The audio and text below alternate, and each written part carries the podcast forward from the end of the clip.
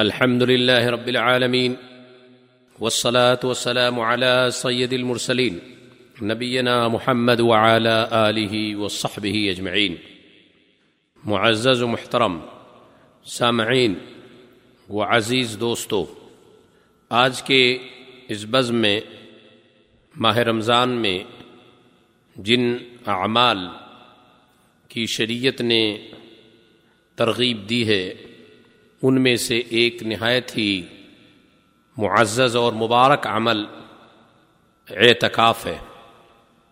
سب سے پہلے ہمیں اعتکاف کا معنی سمجھنا چاہیے۔ اعتکاف کہتے ہیں، مخصوص طریقے سے اللہ کی اطاعت کی خاطر مرد یا عورت کے مسجد میں گوشہ نشین ہونا۔ اس کا مطلب ہے، اللہ کی عبادت کی خاطر نفس کو روکے رکھنا۔ تمام چیزوں سے قطع تعلق کر لینا اور اللہ کے ذکر سے غافل کرنے والی تمام امور سے دل کو دور رکھنا۔ یہ ہے اعتکاف کا معنی۔ رہی بات، شریعت میں اعتکاف کا کیا مرتبہ ہے؟ تو اعتکاف کرنا سنت ہے، لیکن اگر کوئی شخص نظر کے ذریعے اسے اپنے اوپر لازم کر لے، تو یہ واجب بھی ہے۔ ماہ رمضان کے آخری دس دنوں میں اعتکاف کرنا افضل ہے اور اعتکاف ہر وقت جائز ہے اور بغیر روزہ رکھے بھی اعتکاف صحیح ہے۔ اعتکاف کے لیے کیا ضروری چیزیں ہیں جس کا اہتمام کرنا چاہیے یا جس سے آپ کا اعتکاف صحیح ہوگا؟ اس کے لیے کچھ شرطیں ہیں۔ پہلی شرط یہ ہے کہ اعتکاف کرنے والا مسلمان ہو۔ دوسری شرط یہ ہے کہ اعتکاف کی نیت ہو۔ ایسے نہیں کہ آپ کسی وجہ سے گھر میں گوشہ نشینی اختیار کر لیں یا مسجد میں گوشہ نشینی اختیار کر لیں اور آپ اسے اعتکاف کا نام دے دیں۔ نمبر تین، جس مسجد میں جماعت کے ساتھ نماز ادا کی جائے، اس میں اعتکاف ہو۔ ہاں یعنی آپ چاہے کہ آپ اپنے گھر میں بیٹھ جائے اور کہیں اعتکاف کر رہا ہوں نہیں، اس کے لیے شرط ہے کہ جس مسجد میں جماعت کے ساتھ نماز ہو رہی ہو، اس میں آپ اعتکاف کریں۔ خواتین کے لیے ایک شرط زائد بھی ہے اور وہ اپنے شوہر سے اجازت لے لیں۔ یعنی اگر انہیں بھی اعتکاف کرنا ہو، تو چونکہ یہ عمل سنت کا ہے عمل، اس لیے اس میں شوہر سے اجازت لینا بھی شرط ہے۔ اور اس کے اعتکاف سے اس کو اور دوسروں کو فتنے کا اندیشہ نہ ہو۔ ہاں خواتین کے اعتکاف سے نہ ان کو کوئی فتنہ لاحق ہونے والا ہو اور نہ ان کی وجہ سے دوسروں کو کوئی فتنہ لاحق ہونے والا ہو۔ ایسی صورت میں خواتین بھی اعتکاف کریں۔ واضح رہے کہ مرد کی طرح عورت بھی مسجد ہی میں اعتکاف کریں گی۔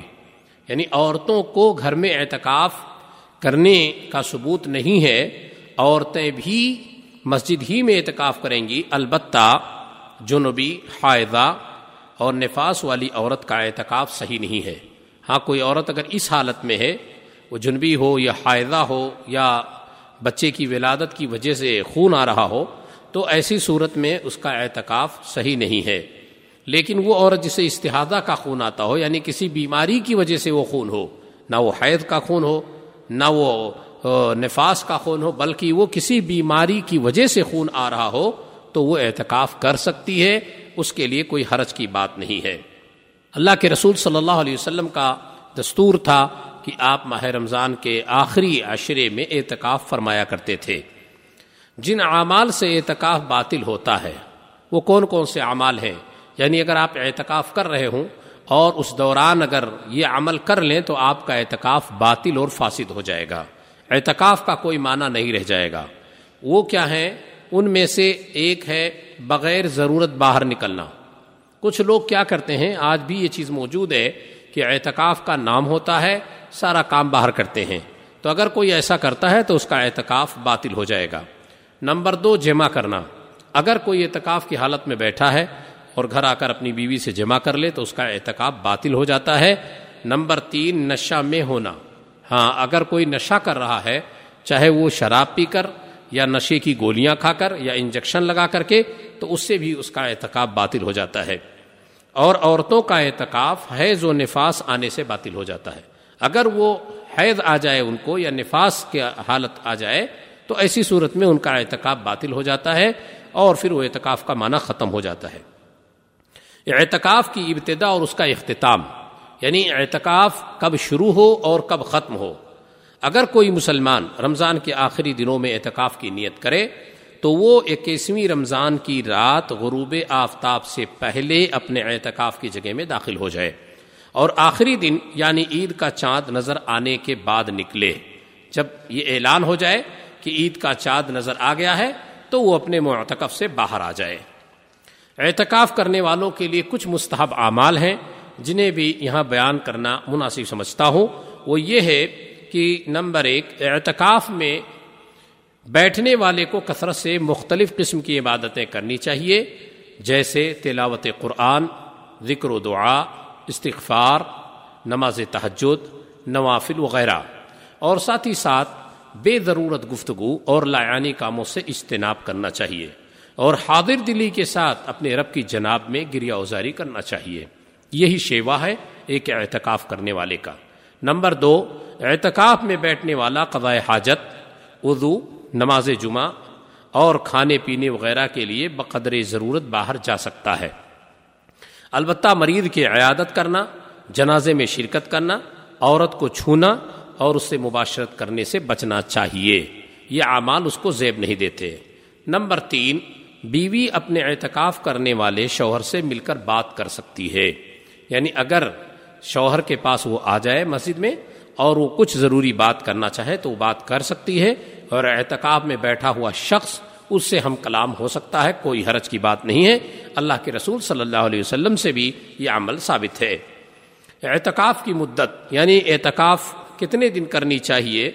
اعتکاف کی کوئی محدود مدت نہیں ہے، کیونکہ روایتوں میں الگ الگ اس کی باتیں کہی گئی ہیں۔ بلکہ کسی بھی وقت جتنی مدت میں چاہے اعتکاف کر سکتا ہے۔ جیسا کہ عمر رضی اللہ عنہ فرماتے ہیں کہ میں نے اللہ کے رسول صلی اللہ علیہ وسلم سے کہا کہ اللہ کے رسول میں نے زمانے جاہلیت میں یہ نظر مانی تھی کہ مسجد حرام میں ایک دن اعتکاف کروں گا، ایک دن اعتکاف کروں گا۔ تو آپ صلی اللہ علیہ وسلم نے فرمایا، تم اپنی نظر پوری کرو، چنانچہ عمر رضی اللہ تعالیٰ عنہ نے ایک رات اعتکاف کیا۔ اس سے اقل مدت کا اندازہ ہو گیا کہ اگر کوئی شخص اپنی روزمرہ کی مشغولیات کی وجہ سے اگر دس راتیں پوری اعتکاف نہیں کر سکتا ہے، تو آخری رمضان کے پوری دس راتیں اگر وہ نہیں اعتکاف کر سکتا ہے، تو اس کے لیے یہ ہے کہ جتنا میسر آئے، دو، تین، چار، پانچ، کم سے کم ایک رات بھی اگر کرنا چاہے تو کر سکتا ہے، کوئی حرج کی بات نہیں ہے۔ وہ آخر دعوانا ان الحمد للہ رب العالمین و صلی اللہ علیہ نبینہ محمد علیہ و صحب اجمعین۔